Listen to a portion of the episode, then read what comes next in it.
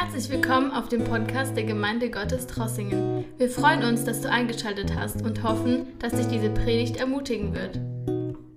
Als wir die Texte so ausgesucht haben im November mit verschiedenen Brüdern, da kamen wir auf diese, da kamen wir auf diese äh, Text für heute. Könnt ihr es bitte anmachen? Lukas 12, Vers 32. Ich möchte den Text lesen. Ich habe was zu sagen darüber, deshalb lasst uns aufstehen. Könnt ihr es bitte anschalten?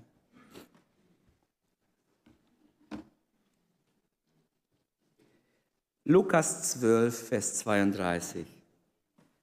Ach, da seht ihr schon. Nur hinten geht es nicht, das ist okay. Ich habe überlegt, wie ich mein Thema heute nennen soll. Es kam mir so ein Gedanke, kostbare Worte für kostbare Menschen. Gottes Volk ist kostbar. Und Gott hat kostbare Worte für uns.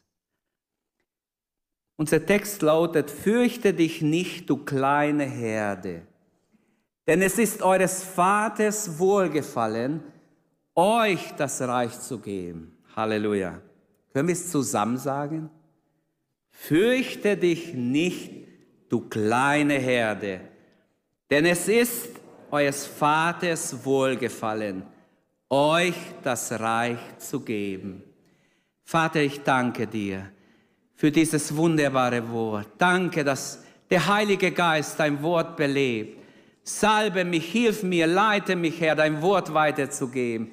Ich bete dich an und danke dir, Herr, dass dein Wort ewig gültige Bedeutung hat und, und Gültigkeit hat, ewige Gültigkeit hat, auch für uns heute, für jeden persönlich. Sprich es in unser Herz hinein, dass wir es wissen, Herr, es ist für uns persönlich. Amen. Amen. Bitte nehmt Platz. Ich habe von einem Ehepaar gelesen, die ähm, ein Problem hatten. Sie, sie war sehr ängstlich und hat mir gesagt, hast du abgesperrt, bevor sie schlafen gingen? Hast du abgesperrt alles? Ja. Sie hat immer gesagt zu ihm, ich habe Angst, dass ein Einbrecher reinkommt und uns ausraubt. Und so ging es jahrelang. Immer wieder, hast du abgesperrt?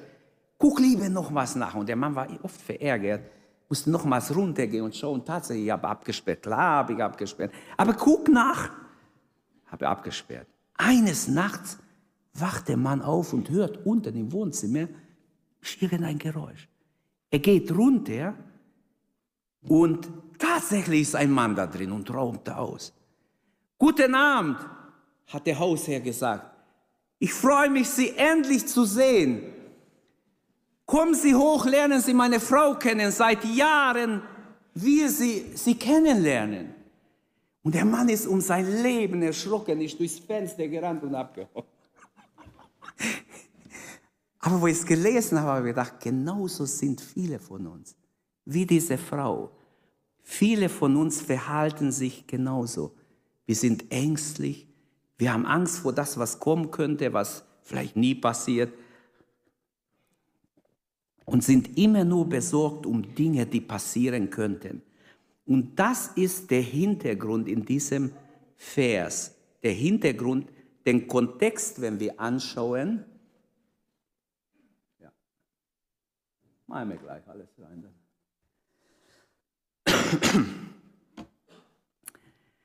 Wir verbringen viel zu Zeit damit, dass wir uns Sorgen machen. Salomo hat schon im Psalm 127 von der Nutzlosigkeit der Sorge geschrieben.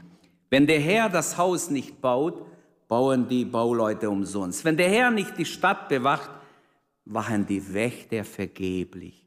Es ist umsonst, dass ihr früh aufsteht, spät und bis spät arbeitet und so weiter. Eure Sorge ist für die Katz, sage ich in meinen Worten. Wenn der Herr nicht das Haus wacht. Und Menschen neigen dazu, Sorgen, sich Sorgen zu machen. Wenn etwas in unser Leben geschieht und wir nicht kontrollieren können, dann machen wir uns gleich Sorgen. Wenn etwas am Horizont unseres Lebens auftaucht, dann denken wir an das Allerschlechteste, was kommen kann. Das hören wir auch in den Nachrichten. Im allerschlechtesten Fall ist Omikron so und so und so. Das ist die größte Dummheit, die man macht. Weil man das Schlimmste den Menschen, die schon so verängstigt und zerstört sind in ihrer Psyche, man schiebt die schlimmste Szene, malt man ihnen vor. Und ich sage euch voraus, es kommt nicht so. Ich bin kein Arzt. Aber es kommt nicht so. Das ist Angstmacherei. Und deshalb ist es auch Sünde und ein Verbrechen gegenüber die schwachen Menschen. Aber zurück zum Text. In diese Situation hinein ruft der Heilige Geist, fürchte dich nicht. Wenn wir Dinge erleben, wo wir Angst haben, es könnte ganz schlimm kommen jetzt. Fürchte dich nicht, du kleine Herde. Und jetzt zum Kontext. Lukas 12, Vers 32 ist sehr interessant vom Kontext her. Bevor ich zum Text komme, muss ich unbedingt den Hintergrund, vorher und nachher, was steht da? Vorsicht vor Sorgen. Ich habe es da aufgeschrieben. Vorsicht vor Sorgen, Vers 22 bis 33. Sorgen sind zerstörerisch, Sorgen sind trügerisch. Man könnte sagen, sie geben uns eine falsche Perspektive. Sorgen machen uns blind dafür, wie Gott für seine Kinder sorgt. Sorgen lassen uns schrumpfen, hindern uns in der Wachstum, im geistlichen Wachstum. Sorgen sind unchristlich. Sorgen sind Sünde, sagt Jesus in Matthäus 6. Vers 32 ist mittendrin. Vorsicht vor den aufreibenden Sorgen und Ängsten, wie dieser Vers auch sagen. Wir sind Königskinder und er kennt alle unsere Bedürfnisse und sorgt sich um diese Bedürfnisse. Deshalb fängt dieser Vers so an, fürchtet euch nicht oder fürchte dich nicht, du kleine Herde. Nachdem Jesus äh, dieser Vers gesagt hat, was kommt danach? Sehr interessant. Danach warnt Jesus Vorsicht vor Leichtsinn. Lasst euer Lenden umgürtet sein, euer Lichter brennen. Wir sollen warten und bereit sein auf Jesu kommen. Und gleicht einem Menschen, die auf ihren Herrn warten, wenn er von der Hochzeit zurückkommt, damit sie ihn, wenn er kommt und anklopft, sogleich auftun können. Selig sind die Knechte, die der Herr, wenn er kommt, wachend findet. Wahrlich, ich sage euch, er wird sich gürten und sie zu Tisch setzen, sich zu Tisch setzen und wird hervorkommen und ihnen dienen. Und wenn er in den zweiten oder dritten Nachtwache kommt und sie so findet, also an der Arbeit, dienend, so sind die Knechte selig und das wisst, wenn der Hausherr wüsste, gewusst hätte, zu welcher Stunde der Dieb käme, so hätte er gewacht und nicht zugelassen, dass in sein Haus eingebrochen würde. Darum seid auch ihr bereit, heißt im Vers 40, denn des Menschensohn kommt zu einer Stunde, da es nicht meint. Im Vers 40 werden wir auch aufgefordert, ständig bereit zu sein denn des Menschensohn, niemand weiß, wann er kommt. Okay. Gehen wir weiter. Das ist mein Umriss heute. Ich habe das nicht irgendwo abgeschrieben, sondern ich habe nachgedacht. Und so möchte ich diesen wunderbaren, großartigen, einzigartigen Vers beschreiben. Klein ist die Herde, groß des Feindes Macht, das ist unsere Schwäche in dieser Welt als, als Herde Gottes. Aber wir bleiben nicht zu so sehr beim ersten Punkt, sondern gehen schnell zum zweiten, weil das uns erbauen wird. Der Herr und sein Reich gehört dennoch uns, auch wenn wir eine kleine Herde sind. Das ist unsere Stärke. Halleluja. Und der dritte Gedanke in diesem Text, das ewige Reich Gottes wird uns geschenkt. Das ist unsere Gewissheit. Wir leben nicht einfach so vor uns hin. Wir leben mit einer tiefen Gewissheit. Das ewige Reich Gottes ist jetzt schon zugesagt. Allen Gotteskindern. Halleluja. Und jetzt fangen wir mit erster an. Oh, falsch. Ich spiele nicht, ich habe nur falsch drauf gedrückt. Klein ist die Herde, groß der Feindesmacht. Das ist unsere Schwäche. Es wäre doch schön, wenn wir als Gemeinde mächtig wären in dieser Welt, aber wir sind eine kleine Herde. Fürchte dich nicht, du kleine Herde. Gottes Trostwort ist gleich am Anfang. Fürchte dich nicht. Welch ein Trostwort von Gott. Welch ein Machtwort von Jesus an seine Herde. Gehörst du zu seiner Herde? Nimm es für dich an. Fürchte dich nicht. Unser Text beginnt mit einem Gebot. Es ist nicht nur eine Option.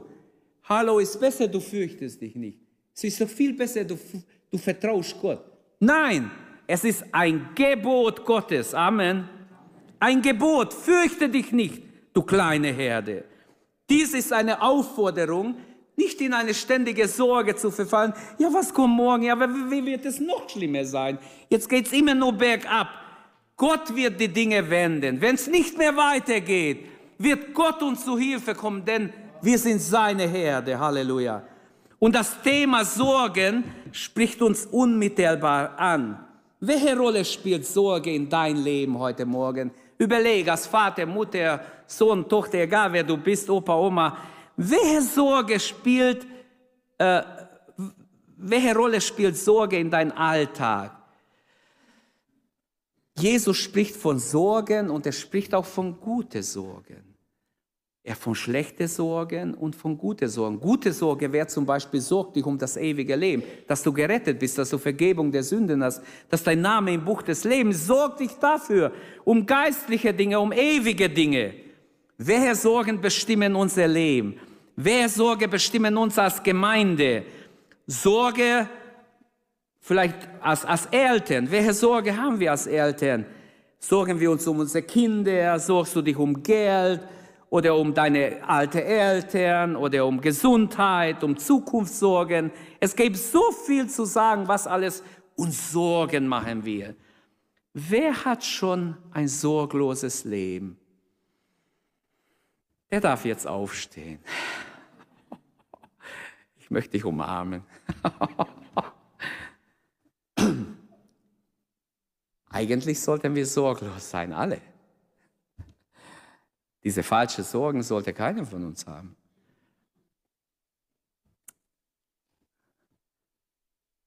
Man kann nicht besorgt sein und Freude haben. Das geht nicht so gut zusammen. Jesus stellt sein Fürchte dich nicht gegen deine Sorgen, gegen meine Sorgen. Jesus stellt sein Fürchte dich nicht gegen jede Sorge, die uns attackiert. Die Sorge um das ewige Leben, das soll uns ruhig bestimmen, wichtig sein für unser Leben. Trachtet zuerst nach dem Reich Gottes, nach seiner Gerechtigkeit. Dann wird euch alles andere zufallen, was ihr so braucht im Alltag. Glauben wir das noch? Hallo, das ist sehr schwach. Gib Gott die Ehre. Das ist ein goldenes Wort in der Bergpredigt. Als ich mich bekehrt habe, wo ich das erste Mal das gehört habe, habe ich gedacht, wow, das ist ja wunderbar, dass wenn ich mich um Reich Gottes sorge, um alles andere wird sich Gott sorgen. Und das habe ich auch in meinem Leben oft erlebt, die ganze Zeit erlebt. Es ist einfach wunderbar.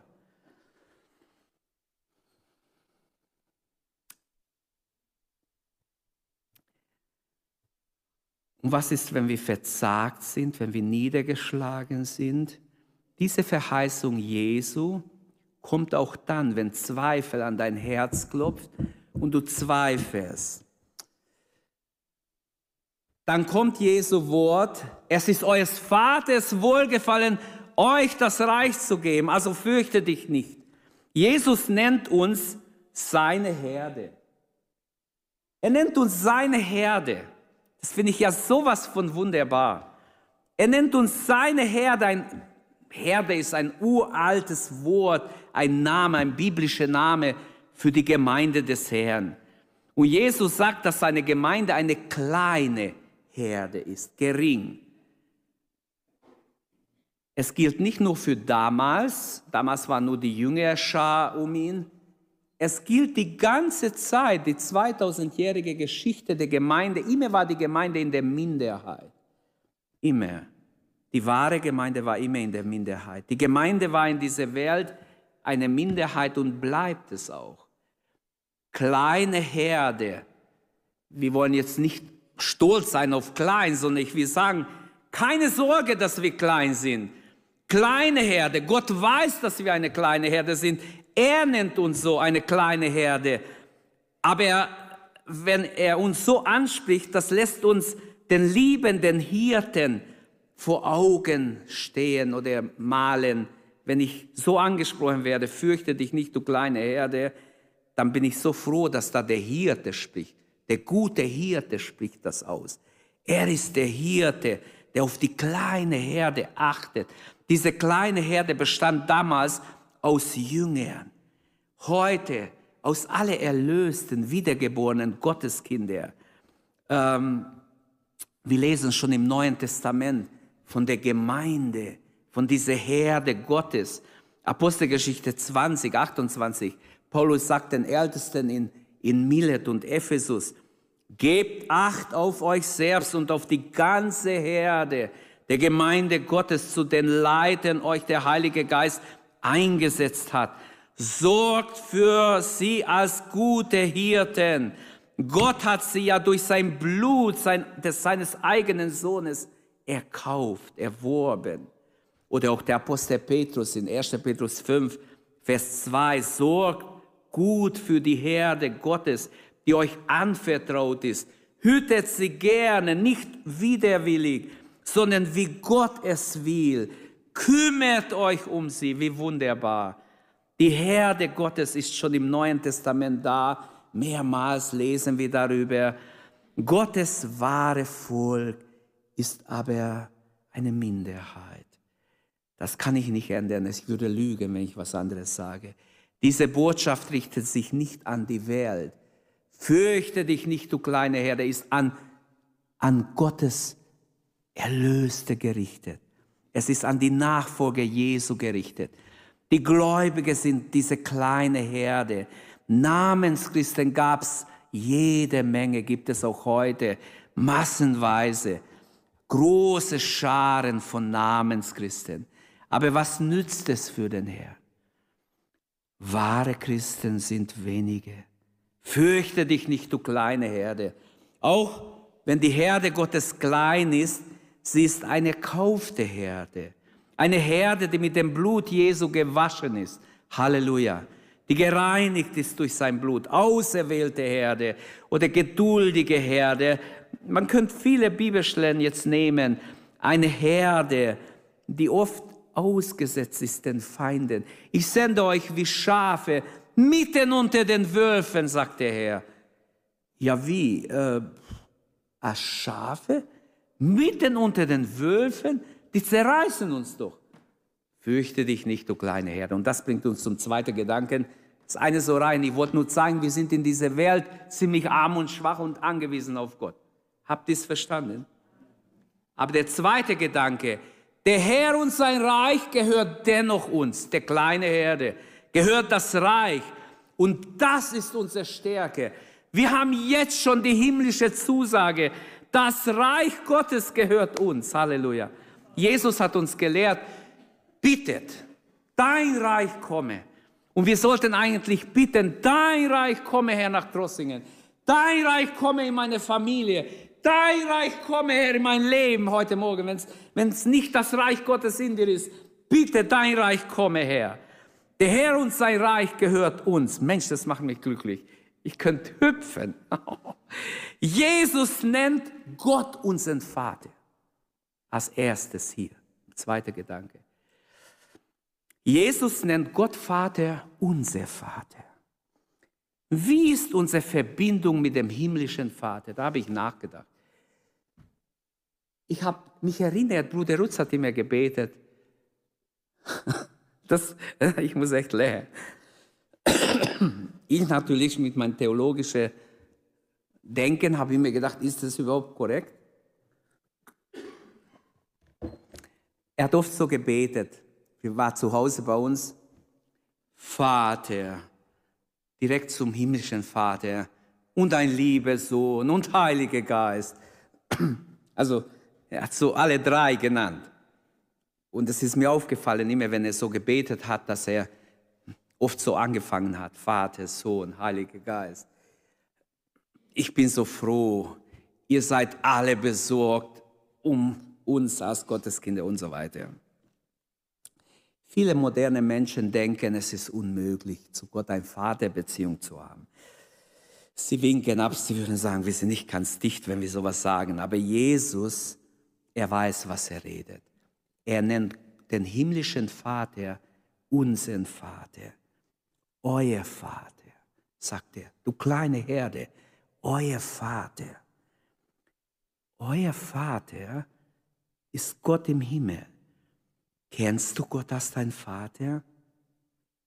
Der entscheidende Schritt zum Vater ist wichtig. Hast du Gemeinschaft mit ihm? Pflegst du Gemeinschaft mit Gott dem Vater? Es wäre ganz wichtig, dass jeder seine Beziehung pflegt.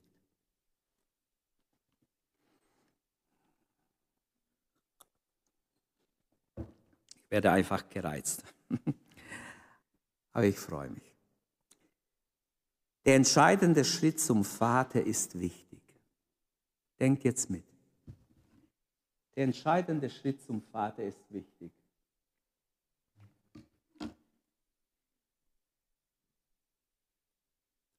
Ich habe ein Vers, kam mir so aus Jesaja.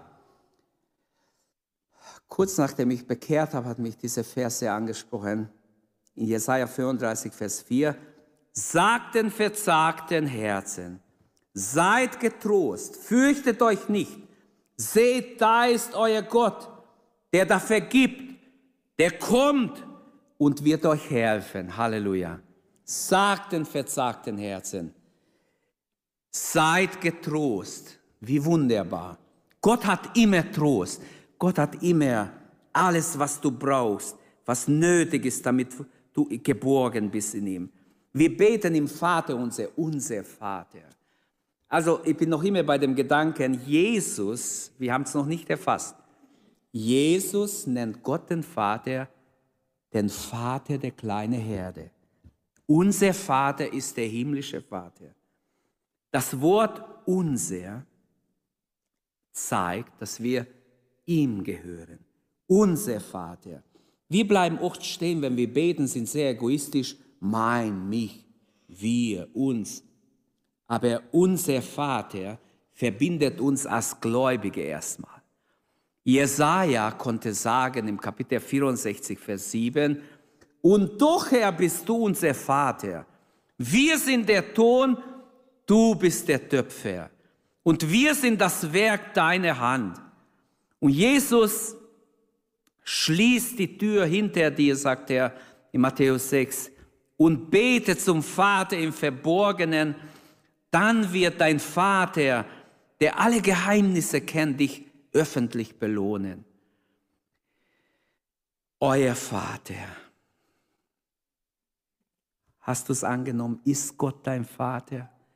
Bitte, junge Leute, jedem gilt es, egal wer du bist, entscheide dich, sag, hier bin ich.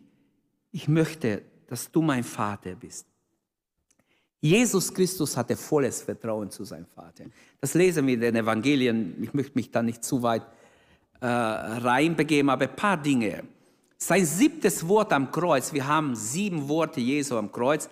Das siebte Wort am Kreuz steht in Lukas 23, Vers 46. Und Jesus rief laut, Vater, in deine Hände befehle ich meinen Geist. Und er starb. Auf eigene Befehl hin starb er. Aber dieses Vertrauen in seinen Vater, der ihn doch gerade verlassen hat. Mein Gott, mein Gott, warum hast du mich verlassen? Heißt es am Anfang. Aber jetzt sehen wir, durch sein Sterben auf Golgatha öffnet Jesus dem Glaubenden die vertrauensvolle Beziehung zum Vater.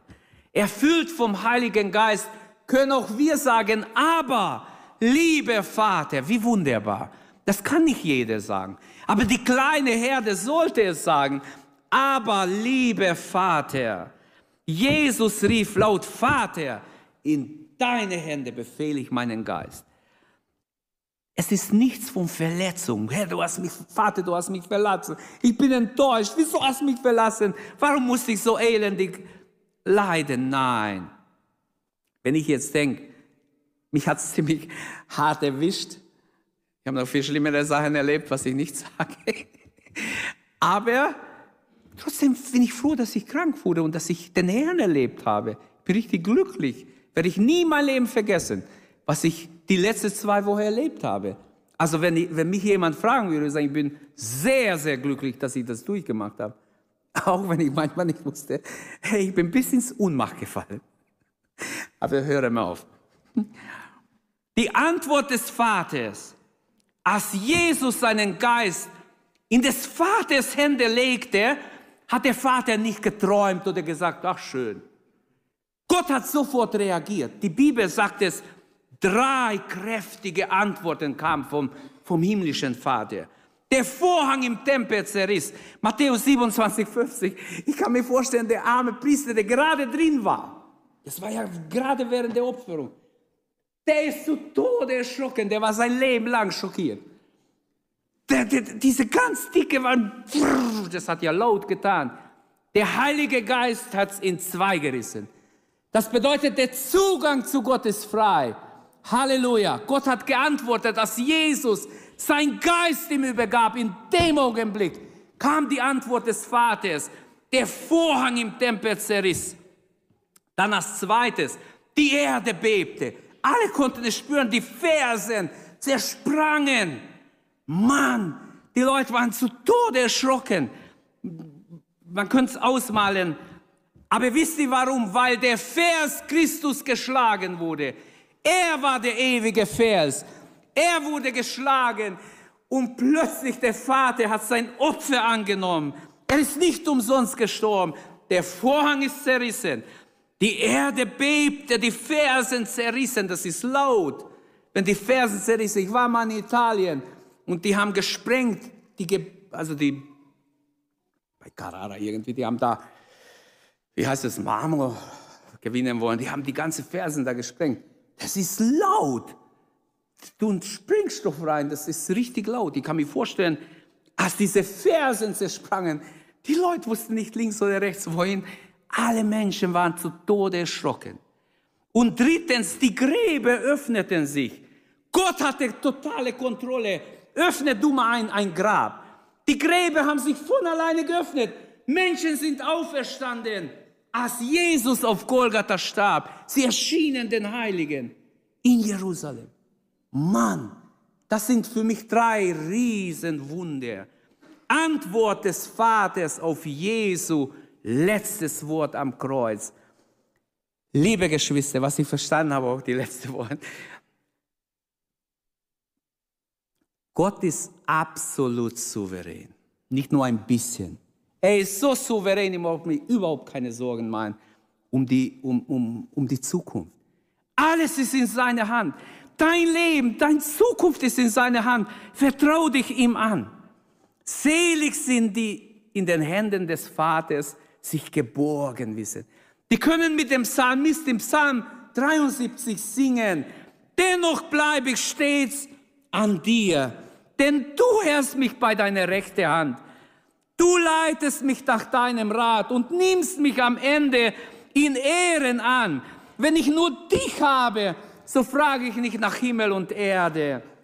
Wenn ich, wenn gleich meine Seele und Leib verschmachten, so bist du Gott alle Zeit meines Herzens Trost und Freude. Halleluja. Wie wunderbar, wenn ich mich geborgen weiß in des Vaters Hand. Und das Schöne ist, wir haben Zugang zum Vater. Epheser 2,18. Denn durch ihn, durch Christus, haben wir beide, also die Juden und die Heiden, Zugang zum Vater. In Christus und durch seinen Geist haben wir Zugang zum Vater. Zugang bedeutet freier Zutritt. Der Vorhang ist nicht umsonst gerissen.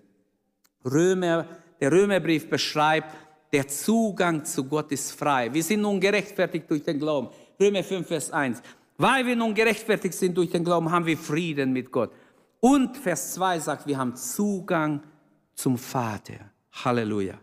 Und dieser Zugang ist die Möglichkeit zu kommen. Jetzt kann jeder kommen. Der Heilige Geist ruft jetzt jeden, der noch nicht Zugang, diesen Zugang benutzt hat. Komm zu Jesus heute. Gib ihm dein Leben. Dieser Zugang bedeutet Schlüsselgewalt. Du bekommst Gewalt, in die Gegenwart Gottes zu gehen, im Glauben zu beten und im Namen Jesus zu beten, zu handeln sogar im Namen Jesu. Das ist Schlüsselgewalt. Offene Türen bei Gott zu haben. Wie wunderbar. Ich habe dir ein offenes Tür gegeben. Niemand kann es schließen. Niemand. Das hat Gott an die, eine Gemeinde gesagt, aber heute gilt es für uns. Du kleine Herde, fürchte dich nicht. Du hast Zugang zu Gott. Die Möglichkeit zu kommen, diese innige Beziehung zum Vater ist etwas Besonderes. Ich weiß, ich muss weiter. Gott als Vater. In Epheser 3 steht, er ist das Vorbild aller Vaterschaft. Nicht jeder von uns hatte so einen guten geistlichen Vater, wie manche. Manche Väter waren nicht gläubig oder komisch in bestimmter Sinne. Sie haben in Sünde gelebt und sonst wie. Steht ja auch im Petrusbrief, 1. Petrus. Aber wenn wir an Gott Vater denken, und das ist, was ich sagen möchte, viele haben ein Problem, weil sie ihr Vater vergleichen mit Gott dem Vater. Paulus schreibt, er, der himmlische Vater, ist das Vorbild aller Vaterschaften. Er sagt in Epheser 3, Vers 14, deshalb beuge ich meine Knie vor dem Vater, vor dem jede Vaterschaft im Himmel und auf Erde ihren Namen hat. Frag dich, wo hat ein negatives Vorbild dich vielleicht geprägt und du hast ein falsches Bild von Gott dem Vater? Gib negativen Gedanken nicht Raum. Der himmlische Vater ist voller Liebe, voller Gnade. Er hat den Heilsplan entworfen vor der Grundlegung der Welt, bevor wir überhaupt geboren waren, hat er uns gesehen, geliebt. Und Jesus hat diesen wunderbaren Plan ausgeführt, indem er in die Welt kam und bereit war zu sterben. Der Heilige Geist ist da. Er setzt diesen Plan um. Er spricht zu dir. Er zieht dein Herz. Er zieht dich zu Jesus. Er will, dass du dein Herz öffnest dass du Jesus erlebst, dass du in diese wunderbare Gemeinschaft mit dem Vater kommst. Und das bringt mich zum dritten Gedanken. Das ewige Reich wird uns geschenkt. Das ist unsere Gewissheit. Ah, schon da. Okay, danke. Nach Gottes Plan, es hat dem Vater wohlgefallen, steht hier. Nach Gottes Plan wird der kleine Herde das ewige Reich geschenkt, nicht durch Verdienst. Es wird geschenkt. Was heißt klein und gering? Hier sind wir klein und gering in dieser Welt. Dort im Himmel werden wir herrlich sein, verklärt sein. Ewiges Leben in eine neue Schöpfung. Offenbarung 21 haben wir vorher gelesen, da drin, wo wir gebetet haben. Wie wunderbar. Offenbarung 21 und 22 beschreibt das Volk Gottes im neuen Jerusalem. Halleluja, das können wir kaum fassen, wie wunderbar es sein wird. Keine Tränen, er wird alle Tränen abwischen. Der Herr selber wird kommen und abwischen.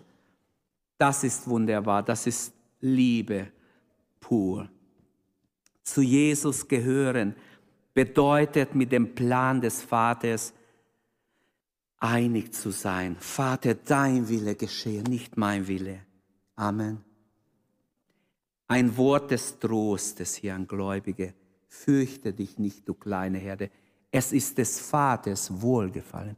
Gott hat ein Wohlgefallen für dich und für mich auch. Für die kleine Herde. Ist das nicht schön? Gott denkt nicht nur ab und zu an uns. Gott hat einen Plan für unser Leben. Gott hat ein Wohlgefallen. Er will uns das Reich geben. Und diese Zusage oder unser Heil, könnten wir sagen, gründet sich, machen wir mal alles reinkommen. Unser Heil gründet sich auf die Zuverlässigkeit Gottes. Johannes 10, Vers 27. Meine Schafe hören meine Stimme und sie kennen, und ich kenne sie, und sie folgen mir. Meine Schafe, sagt Jesus, kleine Herde, meine Schafe hören meine Stimme. Deine Errettung, meine Errettung, das Heil der kleinen Herde gründet sich auf die Zuverlässigkeit Gottes. Die Worte Gottes haben Autorität. Markus 1, Vers 22 sagt, und die Menschen waren so betroffen, als sie Jesus zuhörten. Sie waren so betroffen von seiner Lehre, denn er lehrte sie, wie einer, der göttliche Vollmacht hatte. Auf Jesu Worte ist absolut, absolut Verlass. Er wird Himmel und Erde vergehen. Matthäus 24, 35. Bevor Gottes Wort nicht in Erfüllung geht.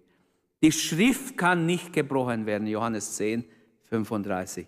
Was Gott gesagt hat, ist ausgesprochen. Er wird sein Wort nicht zurücknehmen. Es reut ihn nicht, was er verheißen hat. Er hat keine Probleme, es zu erfüllen. Diese Gewissheit des ewigen Lebens kommt dadurch, dass wir uns verlassen können auf Gottes Wort. Halleluja. Gott vollendet sein angefangenes Werk. Ist das nicht schön?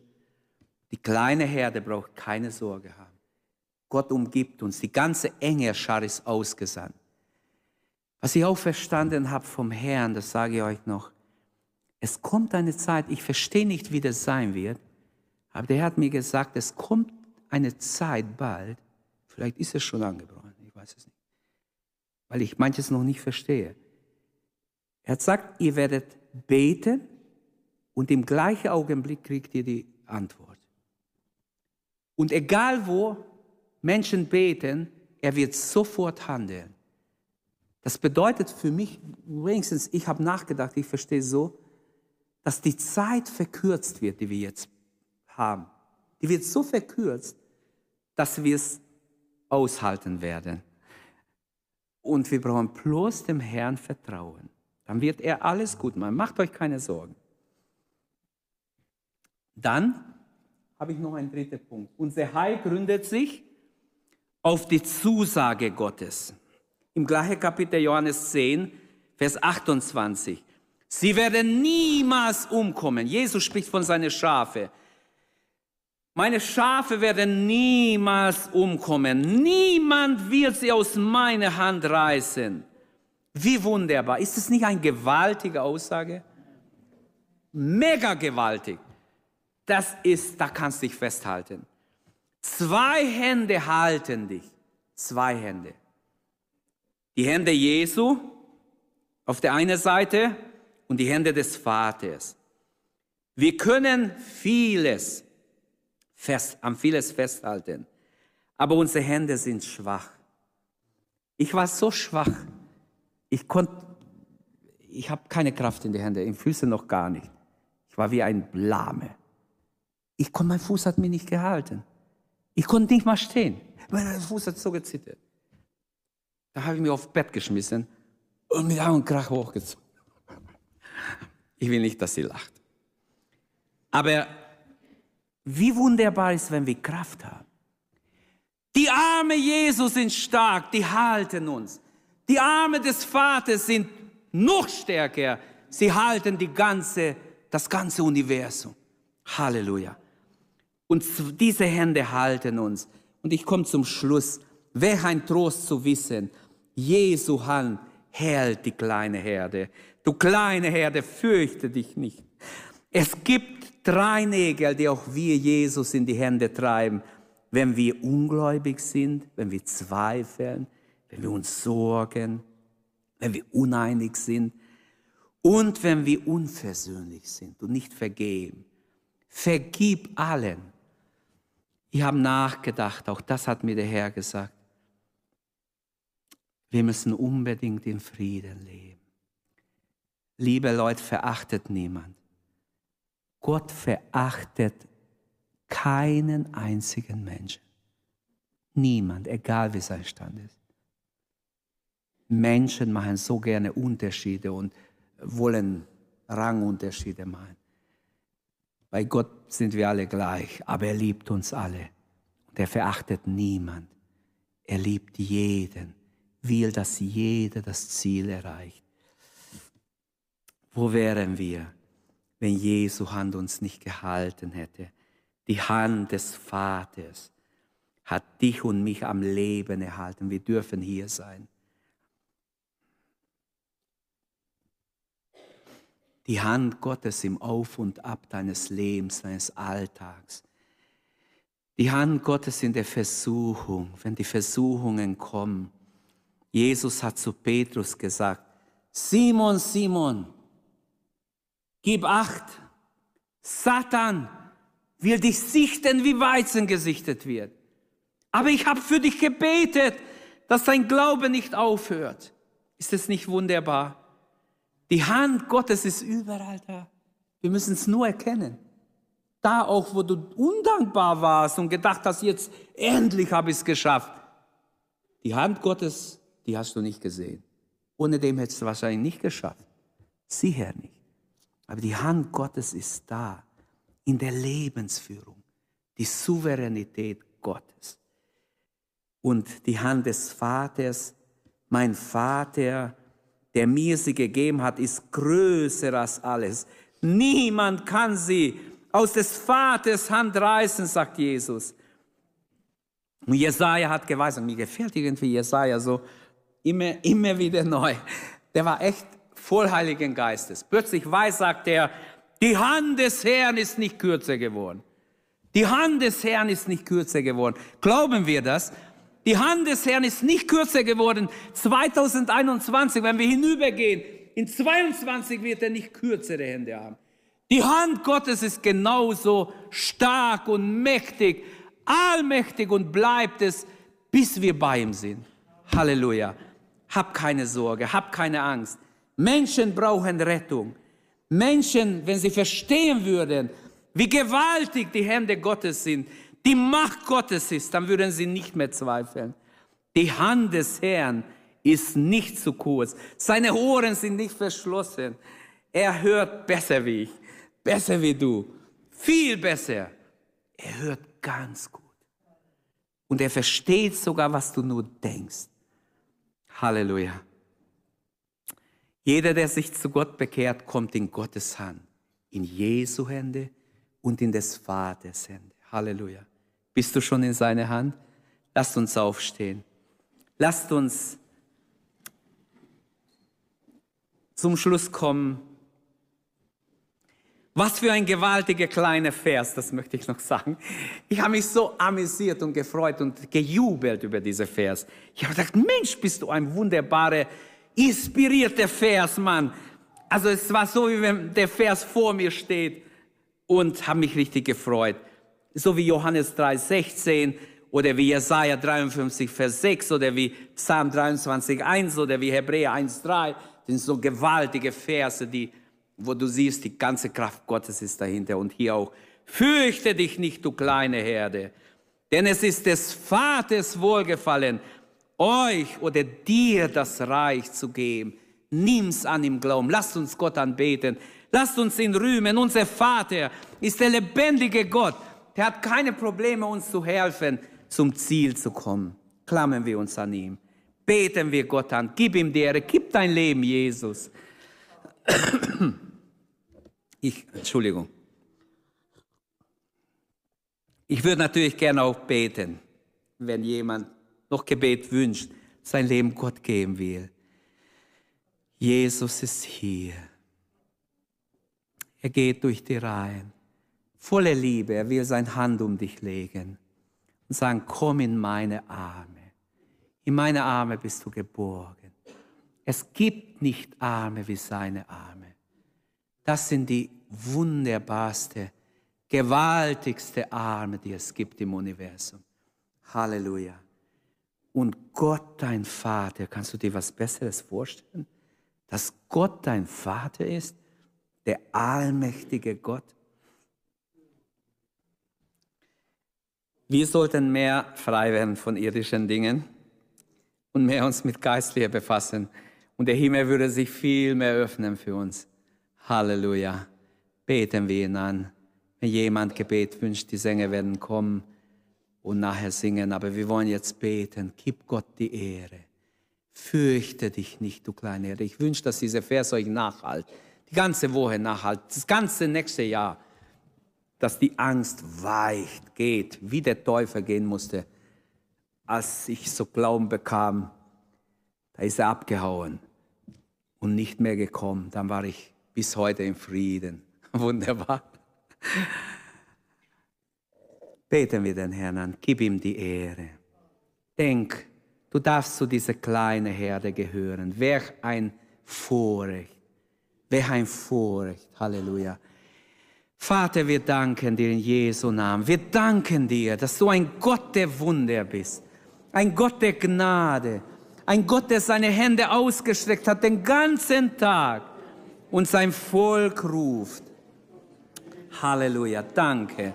Danke, dass du auch heute deine Hände ausstreckst und Menschen hilfst, Menschen beistehst, Menschen umarmen wirst, Herr, Menschen aus der Pfütze ziehen wirst, Menschen aus dem Dreck, aus der Sünde ziehen wirst, Menschen aus der Verlorenheit herausziehen wirst. Danke, Herr. Danke von Herzen. Danke, dass du ein treuer Gott bist. Danke, dass du lebst und regierst und alle Gewalt hast, dass die Herrlichkeit Gottes immer noch ausstrahlt auf die Herde Gottes. Halleluja. Herr, wir sind deine Herde und wir wollen es bleiben. Wir danken dir für dieses Vorrecht, dass wir zu dir gehören dürfen, für diese Gnade. Danke, dass wir zu dir gehören dürfen. Segne jeden Einzelnen, Herr. Segne jeden einzelnen Jesus.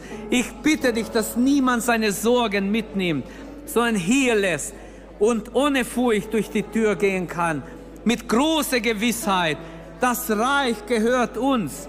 Das Reich ist uns zugesagt. Das ewige Reich Gottes ist uns zugesagt von Gott dem Vater. Halleluja, Halleluja. Ehre sei dir, Herr. Ehre sei dir, Herr, von ganzem Herzen.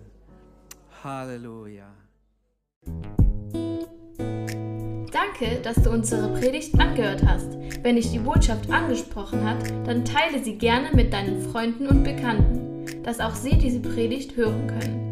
Wir wünschen dir Gottes Segen.